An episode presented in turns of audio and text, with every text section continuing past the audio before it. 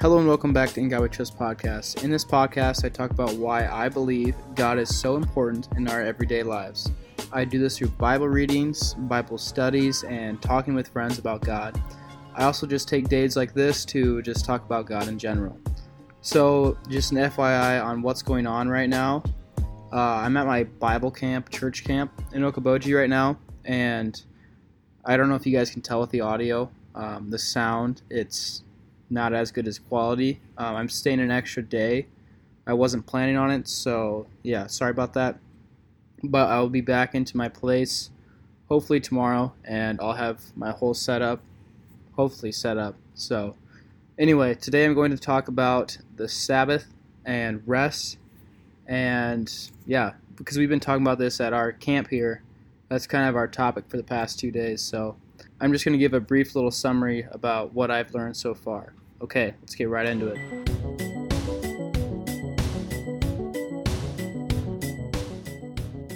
Okay, so the first thing that I'm going to talk about is what we do on the Sabbath. And he talked about what is really considered rest, like where do you draw the line. And we kind of all have a different thought in our mind about like what we do on the Sabbath. And I know for me, I use it as like a day for getting ready for the week. This is something that I use for the podcast. I will get like normally a few episodes done because I know that not a whole lot is going on Sundays, you know. So for me, it's kind of considered work, like a work day, and I'm not really treating it like I should. But you just have to think for yourself about what you do on the Sabbath and where you could improve. And one thing to help you out for that is, like, we all live like a busy life and we're just going back and forth from place to place.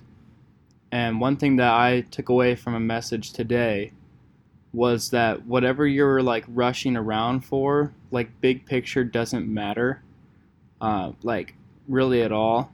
I mean, it does because like your everyday life, but if you think about things like big picture, like the small little like softball game or practice that you're going to, if you would miss out on that, like it's all right, you know, it doesn't really matter.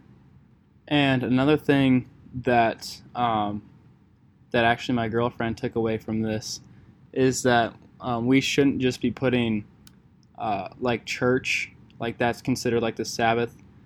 We should be putting like God first, like all day long, like not just like 1 hour in the morning and then go back to your busy life. We should definitely be putting God first all day long and actually resting, because you can't just work 24/7. It'll put a toll on your body. So an example that he gave for resting is back in the day, they used to do it where every 7 years they would have their crops. They wouldn't plant it on the seventh year, because if we look in the Bible, the number 7 has a theme of being like a holy number. And this is something that they would do, is they wouldn't plant crops on the seventh year. And that's a big dedication right there. And that's a full year of not working the ground and just leaving it. So we can definitely take the time to spend 1 day a week, not a full year like they used to do, the farmers back then. So think about where you can find improvements on your Sabbath day and try to work on those. So that's all I have for you guys today. I hope you guys enjoy it. That little message was from the pastor at Camp Okoboji, and those are just a few of my takeaways. So hope you guys enjoyed it. Have a great day, and God bless.